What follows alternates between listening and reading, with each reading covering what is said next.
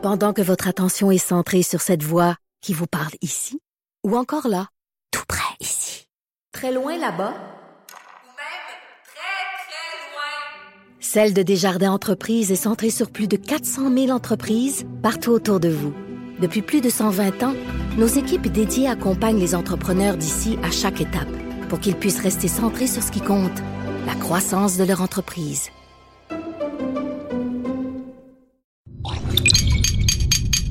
Cube Radio. Acteur majeur de la scène politique au Québec. Il analyse la politique et sépare les faits des rumeurs. Trudeau le midi. Bon midi! Remercions le Seigneur. On est vendredi, thank God it's Friday. On est le 11 janvier 2019 euh, aujourd'hui. Euh, avec mon filet de voix, ma voix un peu faiblarde, je suis là. Mon nom est Jonathan Trudeau. On va être ensemble pour les 60 prochaines minutes. Après ça, je me mets euh, sur le miel, les suppositoires et le petit foulard. Ça me fait bien, moi, un petit foulard, comme les gens un peu plus du plateau, là, quand je me mets un petit foulard pour me donner un petit style, pour essayer de conserver ma gorge qui en arrache je vais essayer de pas être trop désagréable pour vous. Certains vont dire que je suis désagréable dans mes propos, mais moi je parle de la façon que ça sonne. Alors, blague à part, toujours content de vous savoir euh, avec nous. Euh, normalement, le vendredi, bon, j'essaie d'être plus léger, puis oui, on va l'être. On va entre autres parler à Vincent Dessureau pour finir la semaine avec euh, des sujets parfois loufoques, parfois drôles, sympathiques. Mais il reste qu'il y a quand même une nouvelle ce matin euh, dans les euh, journaux qui a de quoi nous mettre en beau maudit. Et c'est la nouvelle à l'effet que, et dans le fond, on n'est pas surpris, mais chaque fois, chaque fois, ça nous décourage un peu d'apprendre que le Québec fait partie euh, des, des, des, États ou des pays les plus taxés, les plus imposés au monde. On aime tellement ça dire que le Québec, on est bon. Je me souviens à l'époque d'ailleurs où je travaillais pour euh, le premier ministre Jean Charest. On faisait des blagues même à l'interne. Monsieur Charest trouvait toujours une façon de dire que le Québec était le seul à, que le Québec était le champion de, que nous étions les meilleurs au Québec pour. Ben c'est vrai, au Québec, on est pratiquement dans les, euh, ben on est dans les meilleurs euh, au monde. On est dans le peloton de tête pour l'imposition, pour la taxation des Québécois. La question qu'on peut se poser, c'est est-ce qu'on en a pour notre argent? Parce que quand vous payez pour quelque chose et que vous êtes totalement satisfait, ben vous avez moins tendance à chialer. Mais on n'est pas trop sûr. Et il y a euh, un groupe qui trouve, eux, qui le disent depuis plusieurs, plusieurs années, je pense que depuis même 1990, qui le disent qu'on est trop taxé, qu'il faudrait faire des efforts en ce sens-là. Ben, c'est la Fédération canadienne des contribuables qui a émis, entre autres, un communiqué ce matin pour demander un redressement de la situation. On va en parler avec Renaud Brossard, qui est le directeur Québec de la Fédération canadienne des contribuables. Bon midi, Monsieur Brossard. Bonjour.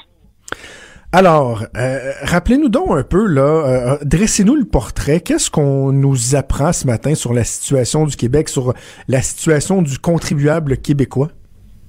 Ben, je voudrais un peu, un peu comme vous disiez euh, juste, avant moi, on apprend rien vraiment. On apprend quelque chose que les Québécois savaient déjà. Je pense que ce qu'on apprend, c'est plutôt les chiffres.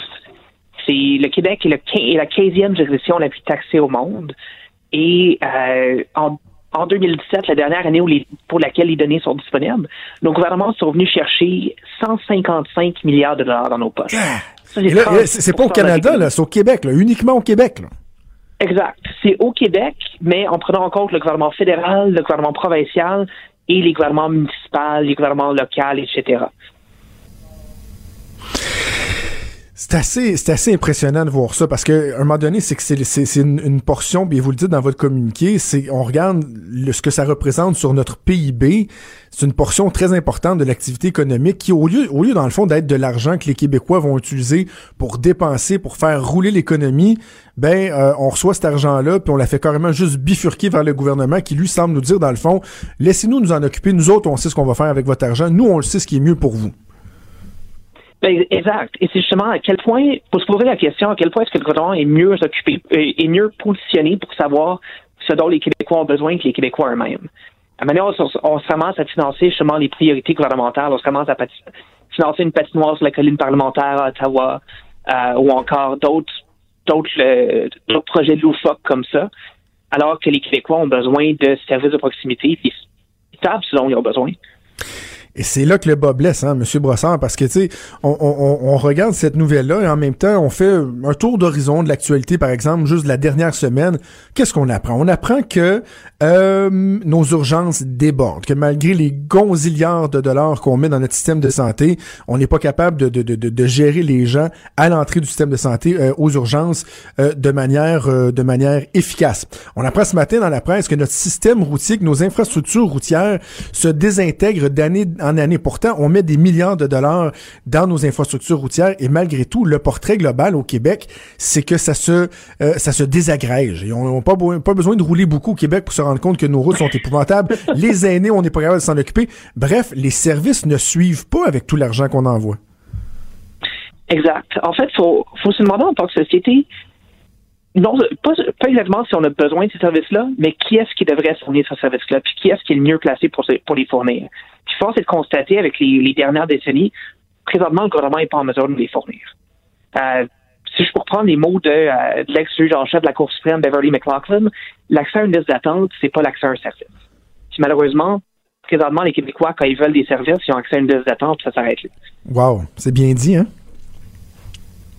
C'est bien dit et, ça fait mal, même, je dirais, comme propos. Alors là, euh, vous, qu'est-ce que vous demandez? Dans le fond, vous demandez au gouvernement de, d'agir. Bon, François Legault vient d'arriver en poste. Il va avoir un budget qui va être déposé quelque part euh, d'ici au printemps. Il y a des marges de manœuvre. Est-ce que je comprends que ce que vous dites, c'est au lieu de financer davantage de programmes, pourquoi, dans le fond, vous laissez pas plus, juste plus d'argent dans les poches des contribuables? C'est, exactement ça qu'on demande. Parce qu'on on remarque une ouverture, au moins de la part du gouvernement Legault, en arrivant, en arrivant au pouvoir, ce gouvernement qui, qui a dit qu'il voulait remettre de l'argent dans les poches des Québécois. C'est quoi le meilleur moyen de remettre de l'argent dans les poches des Québécois? C'est pas de d'en prendre moins dans leurs poches. C'est ça un peu qu'on leur demande. C'est de d'évaluer, premièrement, d'utiliser une bonne partie des surplus pour le remettre dans les poches des Québécois. Euh, chose que le dernier gouvernement a malheureusement pas réussi à faire. Euh, et aussi de réévaluer les services, de voir est-ce que les services euh, est-ce que les services rendus arrivent à leurs objectifs? Est-ce que les est-ce qu'ils arrivent à, leurs objectifs? Pourquoi est-ce qu'ils n'arrivent pas à leurs, objectifs? Et quelles sont les meilleures quelles seraient les meilleures méthodes pour faire en sorte qu'ils arrivent à ces, ces objectifs-là? Pour pouvoir réduire le gaspillage qu'il y a au Avez-vous une idée, euh, M. Brossard, de, de, de jusqu'à où faudrait aller en termes de diminution, par exemple, euh, des taux d'imposition? Parce que, tu sais, des fois, les gouvernements vont nous annoncer, le bon, comme là, euh, dans la mise à jour économique, le gouvernement Legault a parlé euh, d'un crédit pour pour les travailleurs aînés, je pense, pour les aînés. C'est quelque chose comme 20 mhm. pièces par mois. C'est ridicule. Ça fait pas une différence. Est-ce qu'on est capable de voir, il est où le point où vraiment, là, il y aurait une différence notable, par exemple, dans l'économie, dans le dynamisme, dans, dans, dans, dans dans la, la, liberté des gens de, de, de dépenser davantage. Est-ce que vous avez des chiffres à proposer? Je dirais, les, même les économistes s'entendent pas sur le point. Donc, on n'a pas de chiffres exacts à proposer. Par contre, je pense que une des façons d'y arriver serait d'arrêter de faire des crédits à l'emporte-pièce comme ça. Arrêter de dire on va donner X à tel groupe, Y à tel autre groupe, puis Z à tel autre groupe. Et plutôt, au lieu d'avoir des crédits, au lieu d'avoir crédits d'impôt sur crédits d'impôt sur crédits d'impôt, au lieu d'ajouter encore plus de lignes dans notre, euh, dans notre rapport d'impôt, de le simplifier, d'enlever certains crédits, mais de les remplacer par une baisse d'impôt pour tous les Québécois, pour que tous puissent en profiter. Je regardais euh, Monsieur Brossard et bon, on, dans, dans, dans, les journaux ce matin, on fait état de, de certains groupes sur les médias sociaux euh, mhm. qui se nomment les gilets jaunes canadiens. Donc, ils, semblent vouloir s'inspirer du mouvement qu'on a connu en France, qui a évidemment défrayé la manchette euh, au cours des dernières semaines. Euh, mm-hmm. On a l'impression qu'au Canada, là, puis au Québec, on est loin de ça. C'est quoi, on aime ça se faire manger la laine sur le dos? Le gouvernement fédéral euh, engrange des, des, déficits de l'ordre de 20-30 milliards par année. On sait pas quand est-ce qu'on va retrouver l'équilibre budgétaire. On dirait qu'on s'en soucie pas trop, puis que mis à part de donner des fois le porte-voix des gens comme vous, on n'en entend que très peu parler. On est-tu trop docile? Je dirais, c'est pas, on a une façon différente de le montrer. Je pense que c'est ça. Je sais pas si vous connaissez la blague, mais une manifestation canadienne, c'est, euh, c'est des gens qui disent, excusez-nous, mais peut-être idéalement penser à écouter nos propos. On a une façon vraiment très différente des Français de, de s'exprimer. Mais ce qu'on remarque, c'est que oui, les Québécois et les Canadiens sont, euh, sont fâchés, sont tannés de la situation actuelle. Euh, je repense à un sondage de euh, un sondage léger qui est paru l'an dernier qui, qui disait que 67 des Québécois trouvaient qu'il était trop taxé. Donc, il y, a vraiment ce, ce mouvement-là parmi la population qui demande, qui demande une réduction, qui, qui demande au gouvernement de leur donner un petit peu de répit. C'est simplement une façon différente de s'exprimer. En tout cas, on verra au cours des prochains mois si le gouvernement Legault a le, le, courage nécessaire pour euh, donner un, coup de barre euh, en la matière. Et je sais qu'on pourra compter sur vous pour euh, les talonner en ce sens-là. Renaud Brossard, directeur Québec de la Fédération canadienne des contribuables. Merci de nous avoir parlé ce midi. C'est moi qui vous remercie. Merci donc Renaud Brossard. C'est et tu sais, moi, je suis pas le plus cynique de la gang. Tu oui, bon, des fois, j'ai un petit peu de cynisme, là, ça fait ça n'a jamais fait de mal à personne.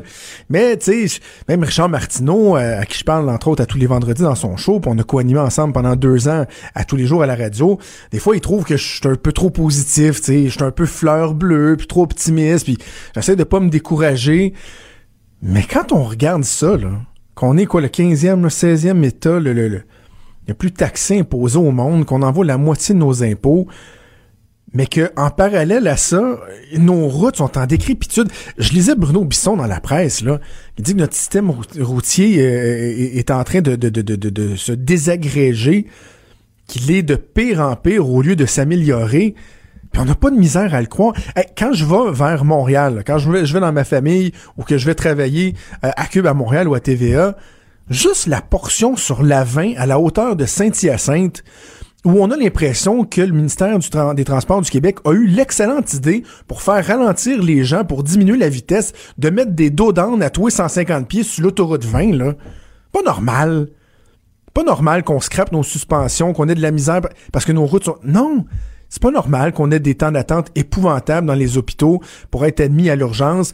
Parce que oui, on a un bon système. Lorsqu'on entre dans le, système de santé, on est bien servi, mais on attend des, délais de fou tellement qu'on décide d'aller dépenser notre argent au privé pour se faire soigner que nos aînés ont de la misère à recevoir des, des soins sur le sens du monde, alors qu'on est les plus taxés, les plus imposés. Ça va en prendre un coup de barre. Et pour faire un lien avec un lien vraiment, vraiment boiteux, suis pas certain que je confierais le ministère des Finances euh, à Caroline Néron, par exemple. Peux-tu me rappeler des souvenirs, Joanie, là? Parle-moi une, une, bonne petite toune. pour aimer? Yeah! Qu'est-ce que t'attends? Ah, ok, je vous entends. Vous dites, voyons, Jonathan, sois pas méchant. Caroline Néron vit une situation financière qui est difficile. Je sais, ben non, faut pas se réjouir du malheur des gens, mais il reste qu'il y a quelque chose il y a quelque chose. Ah non, tu peux, tu remonte-moi ça un peu, Joanie, c'est si bon. Qu'est-ce que euh, Je veux pas me réjouir de ça.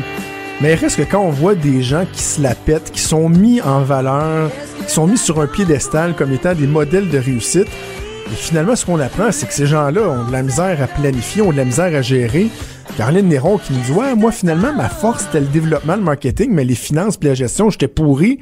Et qui met un peu le, le, blâme sur tout un chacun. Là, ah, c'est les beaux qui sont trop chers. Ah, l'achalandage dans les magasins.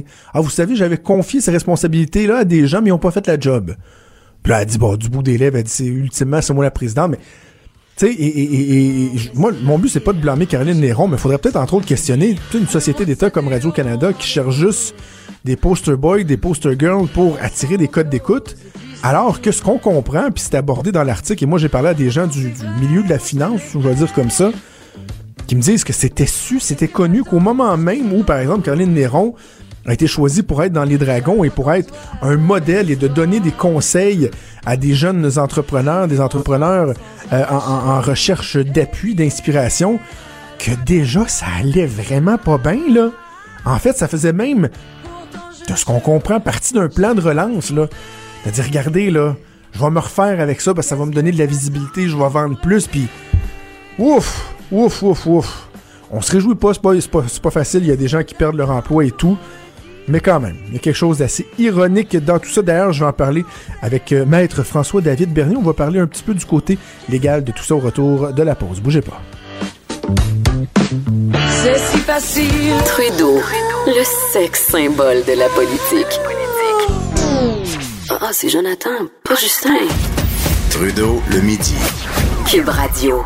Et je rejoins Maître François-David Bernier, l'animateur de J'appelle mon avocat, diffusé les dimanches à Cube Radio. On commence l'année ensemble. Salut François-David. Salut, ça va bien? Oui, ça va bien. Content de te retrouver. Écoute, donc, Oui. avant la pause, je parlais. Il y a peut-être des gens qui ont dit Oui, non, mais pas fin, Jonathan. Là. On dirait quasiment qu'il se paye la gueule de Caroline Néron.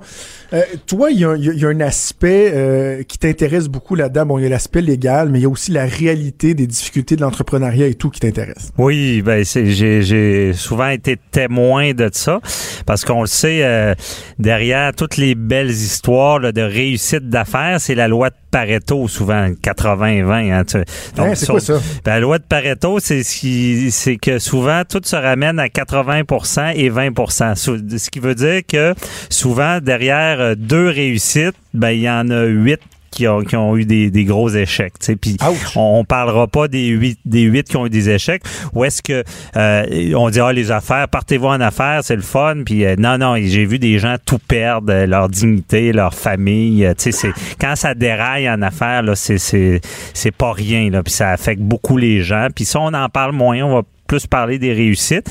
Et quand je vois le dossier de, Caroline Néron qui, qui, qui avait le vent dans les voiles et tout, puis qui avait un bon chiffre d'affaires, on parlait près 10 millions, mais en affaires, c'est ça qui est dur, c'est que tu, tu peux tourner un coin puis frapper un mur là, tu sais c'est quasiment comme la guerre, il faut tout le temps que tu sois sur, aux aguets. Parce qu'évidemment même si tu as un, chi- un chiffre d'affaires de 10 millions, si tu en dépenses 10.1, ben là tu es dans le trouble, tu sais même si tu faisais tu fais de l'argent, c'est c'est vraiment de la gestion. Puis moi ben quand j'ai vu ça, je trouve qu'elle a eu la, la bonne réaction déjà de parler au public parce que souvent les gens se cachent, mais c'est pas honteux, ça peut être euh, ça peut arriver en affaires. Et là ce qu'il faut faut bien comprendre, c'est qu'elle elle est pas en faillite encore, c'est la proposition euh, concordataire où est-ce qu'on fait un offre au créancier. Ce matin LCN, j'ai un meilleur coup pas, j'ai dit la proposition consommateur, c'est pas ça, ça c'est une autre affaire, c'est concordataire. OK. Et euh, c'est dans le fond, c'est qu'on on, on est avant la faillite, puis on se protège. hein. Tu sais, la loi sur la faillite, c'est on dit on se on se protège par cette loi-là. Puis ça c'est la faillite et l'insolvabilité. Mais là, dans son cas, elle, elle se rendait compte qu'elle se elle se plantait, si on peut dire. Donc, elle s'est mise sous cette protection-là et fait cette proposition-là pour restructurer puis euh, j'espère pour elle, mais passer à, à travers tout ça. Parce que, oui, je sais qu'elle était très dans les médias, puis on dit elle a du succès, puis là, on voit que c'était pas tant le cas, mais c'est souvent la- de gérer la croissance. Ce qu'elle dit, là, c'est pas faux. Là. C'est, c'est vrai que c'est difficile et euh, des fois, on manque un peu d'expérience, on prend de mauvaises décisions, puis tout peut tomber. Moi, je suis- je suis tellement sympathique à sa cause que je le dis, je vais, je vais, je vais aller acheter un collier, me l'encourager, parce que Ah c'est- oui. oui, oh, et moi, je suis. puis s'il y en a d'autres qui sentimental. sentimental. Ben, moi, je suis en affaires aussi, puis je sais c'est quoi. Tu sais, la- de dire, là, t'es à la guerre, là, puis avec les employés aussi, c'est vrai ce qu'elle dit de- d'engager, c'est le fun, du construit, mais de devoir euh, congédier quelqu'un, ou dans son cas, il y a des coupures, puis l'humain en arrière de ça. C'est pas vrai que ça affecte pas le boss, ça, ça vient ça. de Mais, chercher. sauf que moi, je vais te donner un, un- un autre angle. Mets-toi à la place des employés qui vont perdre leur job, des, euh, des propriétaires de commerce qui euh, ne seront pas payés. Ben, ça des veut gens pas qui dire pour devront faire des ententes.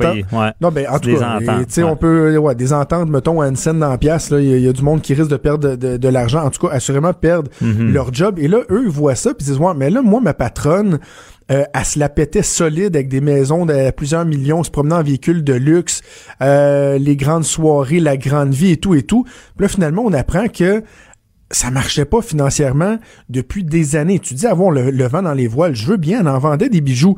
Bon, ce qu'on comprend, c'est que depuis des années, elle traînait des dettes et tout et tout. Mhm. Il y a quand même quelque chose de frustrant. Tu sais, je- je- oui, Oui, peut-être qu'il y a une certaine sympathie à avoir, mais on peut comprendre qu'il y a des gens qui ont un peu de ressentiment aussi. Oui, je comprends. Puis là, je sais pas l'ampleur qui. Oui, c'est certain qu'elle perd son travail, c'est plate, mais elle voulait en créer aussi.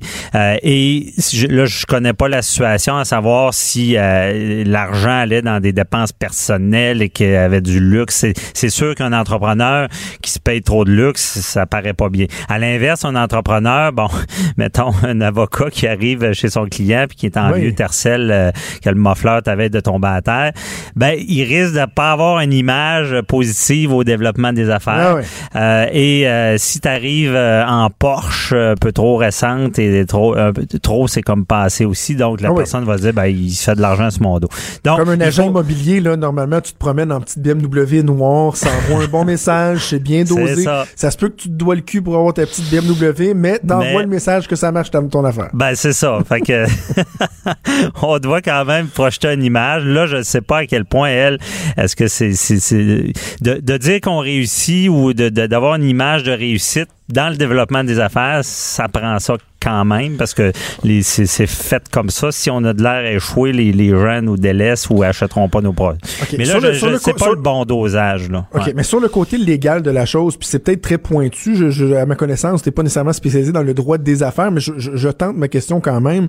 Euh, Lorsqu'il y a des gens, par exemple des créanciers, qui risquent de ne pas être payés parce que la personne s'est mise sous la protection de la loi Ouais. sur les faillites, mais là, on voit qu'il y a un plan de relance, qu'on veut recadrer l'entreprise, que il y a une exp- bon ben Caroline Néron parle d'une expansion là euh, à Los Angeles, de vendre ses bijoux dans dans des commerces au détail et tout et tout si la restructuration amène vraiment une nouvelle prospérité et fonctionne, est-ce qu'elle se fait sur le dos des créanciers ou eux pourront trouver une façon de se voir rembourser, par exemple, par Ben, la suite? Non, et, et pas et sur leur dos vraiment. Parce qu'il faut comprendre, elle n'est pas en faillite. Là.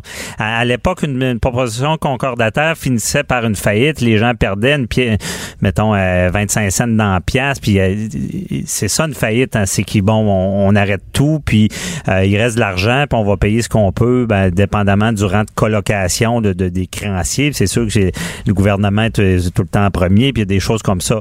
Mais là, elle- elle- elle restructure. C'est ce qui veut dire que euh, elle, elle propose à ses créanciers une façon de faire, une façon de les rembourser. Exemple, as un prêt euh, c'est 2000 pièces par mois habituellement que tu payes, puis là tu en as un autre à 2000, ben tu vas leur offrir, tu vas dire pour une période, le temps de, de restructurer tout ça, ben on, on va refaire les chiffres au lieu de donner 1000 pièces, mais je vais en donner euh, 250 ou euh, 500, 1000, je sais pas. On va diminuer ça pour avoir des paiements moins élevés, être capable d'arriver, reprendre. Donc, et, au final, perdront pas à cette étape-là. Et, et ils vont être à l'écoute parce que si elle fait faillite, là, ils peuvent perdre. Là, ils peuvent perdre de l'argent, puis c'est, c'est, c'est là que ça fait mal. Moi, je l'ai vécu en, en tant qu'avocat, des, des clients qui m'ont fait des faillites. Ils doivent de l'argent, paf, ils arrivent avec une faillite, c'était jamais payé. C'est, c'est, c'est frustrant, là. Mais c'est, là, elle est pas là encore. Donc, euh, ils pourront accepter ou refuser. Là, s'ils refusent, c'est rare qu'ils refusent parce que, comme je dis, s'ils refusent, ça sera la faillite. Et là, la faillite, ils vont perdre, c'est certain. Donc, c'est une façon de restructurer.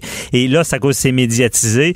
Mais une entreprise est mieux, tu sais, au lieu de faire l'autruche, l'autruche, puis que ça, ça pète vraiment, puis qu'ils se ramassent en faillite, ben des fois, ils sont mieux de, de faire un mea culpa, de dire je suis en difficulté, je veux faire ce genre de proposition-là à mes créanciers et repartir. Mais c'est sûr que quand on fait ça, on dit pas on, on garde euh, on garde toutes nos boutiques, puis on, on reste de la même manière. Il faut, faut arriver avec le coup près, puis euh, il faut, faut faire le gestionnaire. C'est ça qui fait mal, c'est ça qui fait perdre des emplois. là. OK. euh, François David, restons dans les gens qui ont une certaine notoriété. Dans ce cas-ci, c'est une notoriété par association, Ouais. mais qui se ramasse devant euh, la justice. C'est la sœur d'Eugénie Bouchard, Charlotte Bouchard, qui est en cours euh, ces jours-ci parce que bon, il y a une plainte euh, d'harcèlement qui a été déposée contre un certain Danny Arsenault. Euh, deux aspects que je voulais aborder avec toi sur cette question-là. En 2019, est-ce que la notion d'harcèlement devant la cour euh, a été modifiée en fonction des nouvelles réalités euh, des médias sociaux? Tu sais, euh, ce que je veux dire par là, c'est que mettons que je décide d'aller sonner chez vous pour t'envoyer promener dix fois par jour. Un moment donné, la police va venir me chercher, puis ça va être assez euh, facile, j'imagine, de démontrer que euh, j'ai exercé du harcèlement. Ouais. Si je te tweet dix fois par jour pour te dire que t'es un, un enfoiré, est-ce que est-ce que le lien il est, il est aussi facile? Est-ce que la justice s'est adaptée à cette nouvelle réalité-là? Oui, elle s'est adaptée. Puis euh, les gens sont plus conscients qu'ils peuvent déposer une plainte. Mais là, tu sais, faites la différence quand même. Il y a le euh, quand on dit du harcèlement criminel, là, c'est c'est géré par le code criminel. Et là, c'est le, le- la- comme les autres dossiers, la couronne qui poursuit. Puis la personne, si elle est condamnée, elle peut faire de la prison ou euh, des travaux communautaires ou des amendes. Et euh, le harcèlement criminel, c'est pas seulement quelqu'un qui, excusez l'expression, qui est gossant. Là. C'est quelqu'un qui fait des choses, du harcèlement, puis des fois, il y a des menaces aussi avec ça. Et, mais le harcèlement criminel, c'est répétitif, mais l'élément qui est important à prouver, c'est qu'on craint pour notre sécurité. C'est qu'à un certain moment donné, c'est plus quelqu'un seulement de fatigant, c'est on se dit, il peut m'arriver quelque chose. Cette personne-là, je sais pas jusqu'où elle va aller. Et là, on tombe dans le harcèlement criminel. Tandis qu'il y a d'autres genres d'a- d'agissements, bon, qui peuvent être de la diffamation, d'écrire des niaiseries sur quelqu'un, ou, euh, tu sais, il y a différents volets, mais on le sait, le harcèlement criminel sur les médias sociaux, ben, de plus en plus, on le voit, ou on prend ça au sérieux aussi, ou des menaces. Il y a les menaces. Tu on sait qu'une menace, là, euh, je peux menacer euh, quelqu'un, puis la personne ne pas savoir qu'elle est menacée et je peux quand même être reconnu coupable d'avoir menacé cette personne-là, même si elle l'a jamais su. Tu sais, c'est, quand même assez large parce qu'on on veut prévenir, ben, évidemment, euh, on, on l'a déjà, des fois le pire arrive, on l'a vu dans des dossiers où est-ce a des gens euh, Ouais. manifestent des choses sur les médias sociaux. Souvent, ben, on dit, ben, c'est un troll puis euh, il y a rien là, mais des fois, il y a des gens qui sont passés à l'acte suite, suite à ce genre de, de propos-là ou de harcèlement-là. C'est pour ça que de nos jours, les policiers, ils prennent plus de chance. Là. Dernièrement, il y avait eu quelqu'un qui avait mis euh, la photo de Régis Labaume avec, euh, en tout cas, avec, je pense qu'une affaire de mort à côté, puis il disait ah, c'était une blague, tu sais, puis je n'avais pas vu que c'était écrit mort à côté. Je sais plus c'était quoi le détail, mais les policiers ont pris ça au sérieux quand même, puis il a dû faire face à la justice. Mais on, Et dans le on- cas on de- est de- de- conscientisé. Ouais. Dans le cas de l'accusant en question, Danny Arsenault, c'est pas la première fois qu'il fait face à de telles accusations. En 2011, également, il avait été accusé, mais euh, déclaré non criminellement responsable Ouais. en raison de troubles mentaux. Ce qui m'amène à la question suivante. Mm. Un juge qui voit, par exemple, quelqu'un arriver fois après fois après fois commettre les mêmes crimes, Ouais. même si c'est pas des crimes majeurs, là, tu sais, euh, viol, Ben- meurtre ou quoi que ce soit. Est-ce a, tu sais, aux États-Unis, il y a des endroits qui existent, le, le, le three strikes you're out, là. Ouais. Euh, c'est quoi le, le- qu'est-ce qui est à la disposition d'un magistrat dans, dans le cas, dans un cas comme celui-là? Eh ben, imagine, tu mets le doigt sur quelque chose qui est d'actualité. C'est qu'en ce moment, on appelle ça les portes tournantes des, des- du système judiciaire. Il y en a qui rentrent, qui ressortent, qui rentrent, qui ressortent. Puis Ouais. Ce qu'on constate, c'est que ces gens-là ont des problèmes de santé mentale. Bon, c'est ça. Donc, en ce moment, et c'est pas répandu au Québec, mais il y a des, des se- secteurs, c'est à l'essai, c'est des comités qui vont prendre justement un prévenu de ce genre-là.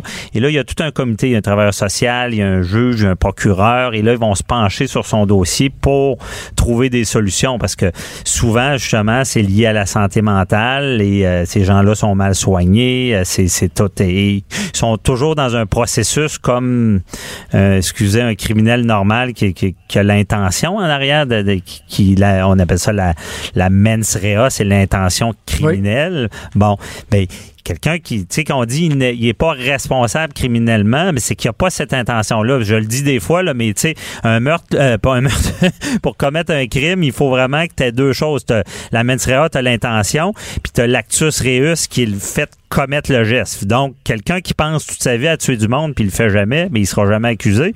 Puis à l'inverse, ben quelqu'un qui tue quelqu'un mais qui voulait pas, puis sa tête était pas là, il était pas dans la réalité, ben il sera pas criminellement responsable. C'est un peu ça le principe. C'est pour ça que ce genre de personnes-là commettent des crimes, mais la tête est pas là, donc il faut gérer ça différemment si on y revienne, puis c'est tout le temps le même pattern. Et oui, il y a des programmes qui s'installent et il faut et ça fonctionne. Il faut mettre ça de l'avant. Je pense que ça va être répandu au Québec. J'ai pas malheureusement le détail ce matin, là, mais euh, j'ai déjà commenté ça dans l'actualité que c'est c'est des programmes qui vont éviter ce genre de choses là. Parce que sur Internet, là, c'est on a du travail à faire aussi parce que ça on- les, les vedettes le vivent là, les, euh, les artistes beaucoup. Euh, ça devient très problématique. Puis, euh, tu sais, moi, je suis jeune, c'est niaisons, j'avais eu des, menaces de mon, père était pas là. En tout cas, j'ai déjà le, sentiment d'être menacé, c'est quelque chose d'assez euh, difficile à vivre. Puis je comprends ces gens-là parce que ça, ça crée une genre d'insécurité. François David, toujours un plaisir de te parler. On se reparle vendredi prochain, mon cher. Oui, à vendredi, j'ai une exclusivité à, à mon émission. J'appelle mon avocat. Je reçois euh, euh, euh, Martin Provencher, le père de Cédrica Provencher. Donc, euh, ceux qui veulent être à l'écoute euh, dimanche Oh, à 10 heures.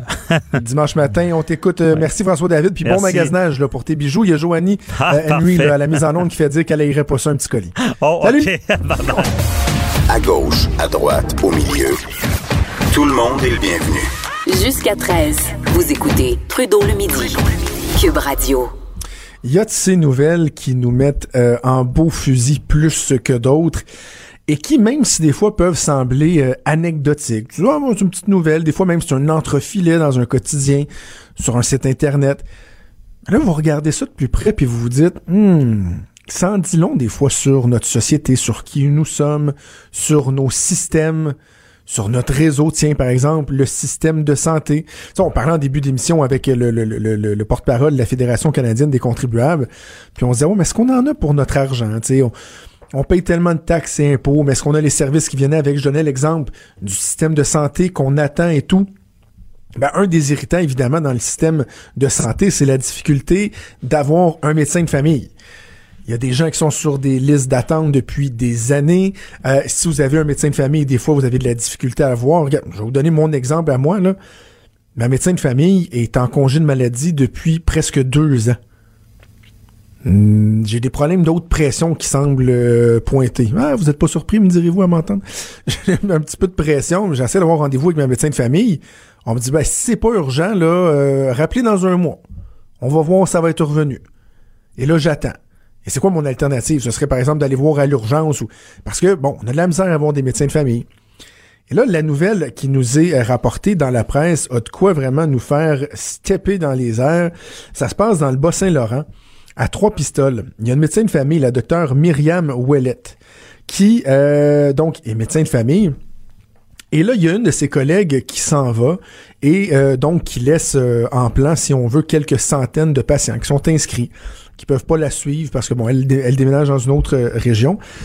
Et dans ce temps-là, euh, les autres médecins du regroupement peuvent faire une demande pour obtenir un bloc de patients. Donc, il y a une démarche qui se fait auprès de la RAMQ et on dit, bon, ben, euh, les 650 patients qui deviennent orphelins, nous, on se les partagerait euh, dans ce qu'on appellerait l'anglicisme le caseload, là, le nombre de, de patients qu'ils ont. Et la RAMQ, ce qu'ils font, et c'est pas bête quand même, l'intention à la base, elle est bonne, ils vont regarder c'est quoi le taux d'assiduité du médecin en question. Sais, combien de jours tu travailles dans une année, tes présences au travail et tout, euh, les vacances, tes maladies, etc., pour s'assurer que si on dirige des patients vers ces gens-là, ben, qu'il y aura un encadrement, qui seront pas uniquement un nom sur une liste, que c'est pas, par exemple, un médecin qui aura uniquement un boni pour avoir pris en charge des patients, mais que, bon, le patient est pas capable de- de- de- d'obtenir un rendez-vous. Donc, elle, elle fait cette demande-là. Mais Madame Ouellette, elle a la particularité suivante, la docteure euh, Myriam Ouellette.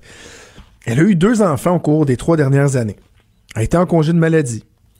Et lorsque la Régie de l'assurance maladie euh, analyse la demande de la docteure Ouellette pour voir, ouais, ok, bon, ben vous voulez prendre un bloc de 100 patients orphelins, on va regarder, est-ce que vous respectez les normes? On demande qu'il y ait un taux d'assiduité dans l'année euh, qui a précédé de 75 Ben, Madame Ouellette, dans l'année qui a précédé, elle avait été en congé de maternité pendant une partie de l'année. Donc, lorsque vient le moment de calculer son taux d'assiduité, elle arrive à 70% Pas à 5% pas euh, 10% Non, non. Elle arrive à 70% Et qu'est-ce que la RAMQ fait? Elle refuse sa demande. Elle refuse sa demande. Donc, Mme Ouellette, qui, elle, voulait prendre en charge des patients orphelins, se voit refuser cette possibilité-là. Pourquoi? Parce que il y a une bureaucratie qui est trop lourde, qui fait en sorte que, imaginez, là, je vous l'ai déjà dit, au Québec, on dit que pour chaque médecin, il y a un fonctionnaire. C'est impressionnant, là. Hein, J'ai déjà raconté la blague que dans les facultés de médecine, rapidement, une des blagues euh, traditionnelles que euh, les étudiants se, se- se partagent entre eux, c'est de dire qu'ils ont bien hâte de finir leur résidence pour rencontrer leur fonctionnaire. Parce que chaque médecin a son propre fonctionnaire. Puis là, ils se demandent, écoutons, j'ai-tu mon fonctionnaire attitré à moi, mon propre fonctionnaire? Il y, a, il y a une lourdeur donc administrative. Et ces gens-là, trop étouffés par une certaine idiotie peut-être dans certains cas, ou en tout cas une rigidité dans l'application des règlements, ne peuvent même pas, par exemple, tenir compte d'une particularité comme celle de la docteur Ouellette. Puis tu sais, je dis particularité, y a-tu quelque chose de plus normal que d'avoir eu juste un enfant? Je sais, il y a des gens qui pensent que c'est bien épouvantable que des médecins femmes prennent des congés de maternité. Oh, c'est épouvantable, hein? Les gens disent les médecins travaillent moins, on leur a donné des augmentations de salaire, mais ils travaillent moins. Ouais, sauf que la réalité, c'est qu'il y a de plus en plus de médecins femmes, parce que les facultés de médecine sont remplies de, femmes, parce que les hommes ont plus de difficultés à l'école. Les femmes réussissent bien, tant mieux, ça fait d'excellents médecins. Mais imagine-toi donc qu'ils ont envie de passer quelques mois à maison quand ils ont un enfant. Et pour la plupart, là, c'est pas des retraits préventifs. D'ailleurs, Mme Moellette, son deuxième enfant, elle a travaillé jusqu'à 8, 38 semaines. C'est mentionné dans l'article. Pas de retrait préventif, là, dès la quatrième, cinquième semaine, puis après ça, un congé euh, de, de, de, de maternité d'un an, plus un retour progressif. Non, non, non. Souvent, il y a des médecins qui vont prendre entre 3 et 6 mois. Et là, à cause de ça, ça viendrait foutre en l'air son, son, ses statistiques, si on veut, son CV, et les fonctionnaires ne sont pas capables de prendre ça en considération. C'est complètement débile de se dire qu'au Québec, avec un système aussi développé, les fonctionnaires sont pas capables de dire Ouais, mais attendez, là, oui, c'est vrai, son taux d'assiduité est pas euh, correspond pas aux normes, mais c'est parce qu'il a eu un congé de maternité. Ça devrait juste pas être calculé là-dedans. Ça devrait pas être pénalisant. Imaginez-vous à quel point c'est ridicule. Il y a des gens qui se cherchent un médecin de famille et la Fédération des médecins euh, omnipraticiens du Québec qui nous apprend que c'est pas exceptionnel. Ça arrive pas tous les jours, mais qu'un cas comme celui de la docteur Ouellette, ce n'est pas exceptionnel. Donc imaginons, on a un système qui est encore pas adapté à la réalité euh, des femmes, au fait qu'il y a des femmes médecins. Ben oui, il y a une époque où c'était juste des hommes. Ben là, ben moi, ça fait une couple de décennies qu'on voit des femmes médecins. D'ailleurs, je termine là-dessus en vous disant, certains vont peut-être trouver que c'est anecdotique, mais j'ai trouvé ça bien intéressant. Ça a fait réagir beaucoup dans euh, sur les forums de, de, de, de, de médecins, de femmes médecins. C'est comme si dans l'espace public, les femmes médecins n'avaient pas le droit au même respect que les hommes médecins. Il y a deux exemples qui sont euh, bien parlants, qui sont survenus en fin d'année plusieurs médias font leur palmarès des personnalités marquantes de l'année, puis qui a été la personnalité la marquante et tout. Et dans deux de ces euh, palmarès-là, dans la presse et dans l'actualité, par exemple, dans la presse, on faisait, dans, le palmarès, il y avait deux médecins qui s'étaient démarqués. Il y a le docteur euh, Borsuk, tout celui qui a fait la transplantation de visage, on en a beaucoup parlé dans les médias, tout ça, c'est vraiment fascinant ce que ce médecin-là a fait. Et il y avait la docteure Marie-Pascale Tremblay-Champagne, qui elle aussi, dans son champ d'expertise, avait, avait, avait fait des, des, des, des trucs assez exceptionnels. Mais lorsque le titre, lorsqu'ils étaient présentés, parce qu'ils ont chacun leur page, ben, docteur Tremblay-Champagne, c'était Marie-Pascale. Il fallait se rendre jusqu'au dernier paragraphe du texte avant de voir docteur Tremblay-Champagne. Tout le long, on parlait de, de Marie-Pascale, de Marie-Pascale, alors que docteur Borsuc, c'était le docteur Borsuc et que partout, c'était écrit docteur Borsuc et tout et tout. Pareil, dans l'actualité, il y a un palmarès où il y avait, je me souviens plus quel docteur homme qui était cité, évidemment, c'était marqué docteur un tel. Et il y avait euh, docteur Diane Franqueur, la présidente de la Fédération des médecins spécialistes. Elle, on l'appelait juste Diane. Diane Franqueur. C'est quoi ce réflexe-là quand on parle des hommes de tout de suite amener la marque de respect du, du docteur, alors que pour les femmes, ça arrive pas? Et parler à des femmes médecins, ils vous diront que dans les hôpitaux, par exemple, une, médecin spécialiste qui a un résident avec lui, un, homme, par exemple, qui est en formation, c'est, sa patronne, la médecin femme va parler, je sais pas, d'un diagnostic à un patient, et souvent, le patient va se tourner vers l'homme en disant, puis vous, docteur, vous en pensez quoi?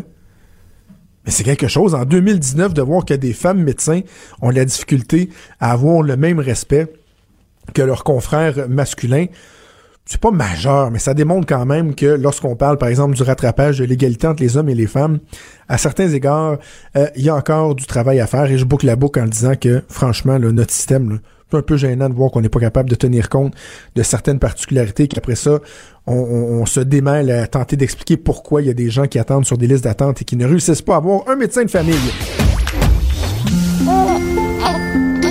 Quand Trudeau parle de politique, même les enfants comprennent. Jusqu'à 13. Vous écoutez Trudeau le midi. Cube Radio. On termine la semaine en beauté avec Vincent Dessureau qui est dans nos studios à Montréal. Salut Vincent. Salut Jonathan, ça va bien? Oui, ça va très bien. Toi et moi, on aime ça parler de, de, de l'espace Oui. et d'astronomie. Et là, tu piques ma curiosité en euh, me parlant de la possible première observation de la naissance d'un trou noir. Peut-être commencer par nous rappeler c'est quoi un trou noir? Bon, le un trou noir, ça reste quelque chose de, mystérieux dans l'espace, mais c'est une, une étoile, un peu comme notre soleil qui s'effondre sur elle-même et ça crée euh, euh, une, une masse qui, qui a tellement de gravité là je te, je te fais ça vraiment euh, le l'ABC là mais qui a tellement de gravité que même la lumière n'en sort plus de sorte que à nos yeux c'est juste un, un trou noir euh, qui, qui qui aspire pratiquement tout sur son passage donc peut peut, peut aspirer des, des planètes carrément ou de d'autres étoiles qui passent tout près. C'est un phénomène qui est vraiment majeur dans l'espace qu'on comprend pas toujours très bien parce qu'évidemment on peut pas le voir parce que Ouais. la lumière euh, n'en- revient pas. Euh, par contre, on aurait possiblement assisté à la, la- la- comment débute un trou noir, c'est-à-dire cette étoile qui s'effondre sur, sur elle-même euh, au mois de juin dernier. Ce qui est intéressant, c'est que euh, la lumière qui nous parvient, c'est la lumière qui, qui, a, qui a de l'âge. Donc c'est vraiment un- un- une, une vision Ah oui. du passé qu'on a et l'événement qu'on a auquel on assiste présentement, c'est passé il y a 200 millions d'années, c'est-à-dire quand les, les, les dinosaures commençaient à arriver sur la Terre, une étoile à- à- qui se retrouve donc à 200 millions d'années-lumière euh, de, de la Terre s'est effondrée sur elle-même et ça a créé sur, parce que évidemment ça a pris ce temps-là à se rendre chez nous, et euh, sur des, euh, des, des, des systèmes de, de télescopes qu'on a sur Terre, en juin dernier, on a repéré un flash dans l'espace, ce qu'on associe généralement à l'explosion d'une supernova qui fait un flash qui peut, qui peut durer là, des, des, une lumière vive qui peut durer des millions d'années. Mais dans ce cas-là, la lumière a duré 27 jours. C'est ce qu'on comprend pas. Euh, Pourquoi ça a duré si peu de temps? Vraiment un flash dans l'espace qui a duré, euh, bon, euh, qui a été très rapide par rapport au reste. Et ce qu'on explique, c'est que c'est donc une petite étoile qui s'est effondrée sur, sur elle-même. Et ce serait la première fois qu'on voit, qu'on assiste en direct à la création de ce qui est possiblement un trou noir. Le flash est d'ailleurs 100 fois plus brillant qu'une supernova typique, qui est un phénomène cataclysmique d'une ampleur qui est dur à décrire pour, euh, pour l'homme. Donc on parle de quelque chose de vraiment majeur euh, comme découverte. Évidemment, euh, ça a été découvert en juin. On commence à comprendre ce qu'on a vu aujourd'hui et on va continuer d'analyser ça dans les prochains mois et les prochaines années. Mais c'est une première dans le milieu spatial qui risque de comprendre un peu la nature de ce phénomène-là aux astronomes. Parce que l'effondrement de l'étoile sur elle-même amènerait à la naissance du trou noir, c'est ça? Oui, ben en fait, là encore là, je suis pas un, un astrophysicien, mais euh, c'est ce qui va arriver. euh, en fait, notre, notre soleil, à un moment donné, ne va probablement pas créer un, trou noir, mais va s'effondrer à un moment donné parce qu'il euh, il va manquer de gaz, en quelque sorte. Il va devenir immensément gros, puis à un moment donné, il va s'effondrer sur, sur lui-même. Et là, ça crée une masse super, euh, super massive qui va attirer un peu tout ce qu'il y a autour. Et ça, en, en version immense, ça donne des trous noirs. Euh, ça va se confirmer. Il reste encore des tests à faire, à savoir est-ce que si on assiste à ça ou à une étoile à neutrons, qui est un autre phénomène. Mais euh, c'est du moins, ça excite les chercheurs aujourd'hui. Je me demande toujours, moi, qu'on voit des trucs comme ça, jusqu'à quel point les scientifiques, les astrophysiciens, ils vont euh, à tâtons euh, là-dedans. Parce que, tu on a l'impression que, mettons, avec Hubble, tu sais, euh, ils regardent ça, puis ils voient très bien ce qui se passe, alors que dans les faits, là, c'est des petites affaires Ouais, qui ouais, c'est des, des pixels euh, dont on analyse le spectre. Euh, ben, D'ailleurs, le, le nouveau télescope euh, spatial James Webb, qui va sortir, des- enfin, qui est en retard un peu, là, mais qui sera lancé dans quelques années, euh, est supposé nous amener là, au, carrément au début, qui, un, peu, un peu après le Big Bang, là, dans le passé, tellement on sera capable Wow. de voir de la lumière qui date de, euh, de milliards et de milliards d'années. Donc ça, euh, écoute, je trouve ça fascinant, mais oui, ils doivent interpréter des fois, juste analyser un pixel de lumière, mais vont analyser le spectre de cette lumière-là pour savoir un peu de quoi elle est composée. C'est c'est tout un c'est tout un art. Mais oui, des fois, on se trompe, on verra. Peut-être qu'on aura une autre théorie dans les prochaines Ok. semaines. Partons de l'infiniment vaste à l'infiniment euh, concret et petit, voire banal. Euh, des sonnettes de maison? euh, Oui, ben ce- ceux qui ont des sonnettes, de- euh, ça existe de plus en plus des sonnettes avec une caméra. C'est ce qui nous permet des fois de voir des, des livreurs euh, qui, qui brisent les colis ou qui s'en occupent, Ah. tu sais, qui les lancent. Des fois, ça devient viral. Ces petites sonnettes qui permettent d'identifier qui vient à la maison.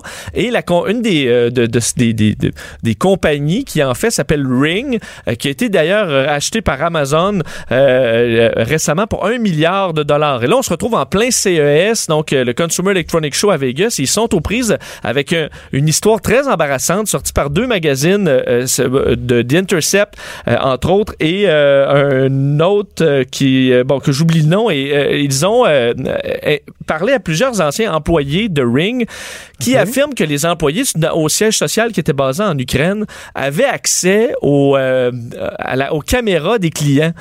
Donc, Oh. sur un cloud, donc euh, là où on, on a euh, de l'information là, sur le nuage, sont capables d'accéder avec le courriel, mettons, jonathan.trudeau euh, commercial, sont capables d'avoir des images de ce que ta caméra donne. Euh, le problème, c'est sûr que là, c'est ta caméra de sonnette, là. C'est pas nécessairement... ça se peut qu'ils trouvent ça plate. Là, Ben, ils vont trouver ça plate euh, longtemps. d'un pot de fleurs. Là. Sauf que eux racontent que dans certains cas, des employés ils pouvaient identifier, euh, par exemple, des journalistes ou des personnalités connues ou euh, s'échanger des vidéos sur hey, un tel, une personnalité euh, rentrait avec une maîtresse, euh, où on s'envoyait ce genre de vidéo. Pensez-vous qu'il va repartir avec?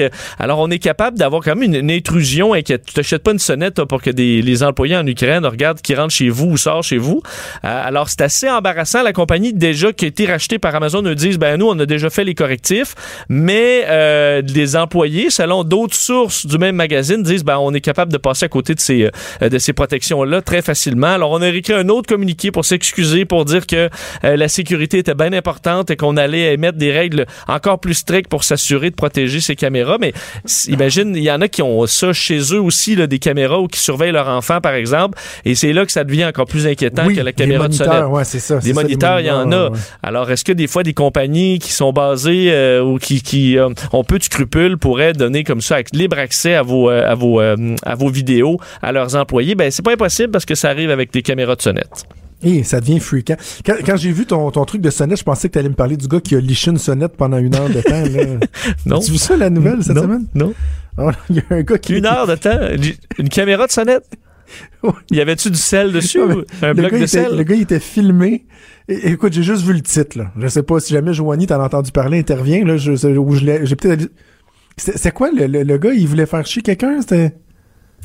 Non, non, c'était juste un homme qui, euh, qui, a- qui, qui avait un problème, ma- il y a des problèmes mentaux. Là. Il est arrivé là-bas, il a liché la sonnette, il savait pas qu'il se faisait filmer.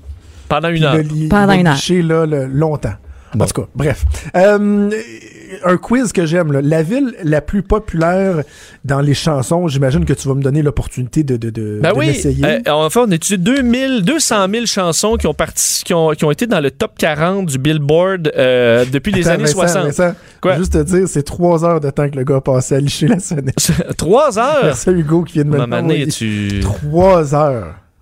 C'est... En tout cas, Peut-être qu'elle était gelée puis il y a eu la langue collée, là, comme sur un... Ouais, ben là, ça changerait l'histoire pas mal. là. En tout cas, bref, oui, excuse-moi, chanson, allons-y. Euh, 200 000 chansons analysées de, de- qui ont été des succès depuis les années 60. On est allé voir quelle ville, on parle de quelle ville dans ces chansons-là. Selon toi, la ville numéro un qu'on retrouve dans les chansons? Moi, j'irais, euh, je vais faire un petit extrait, là. Oui. In a New York minute, woo!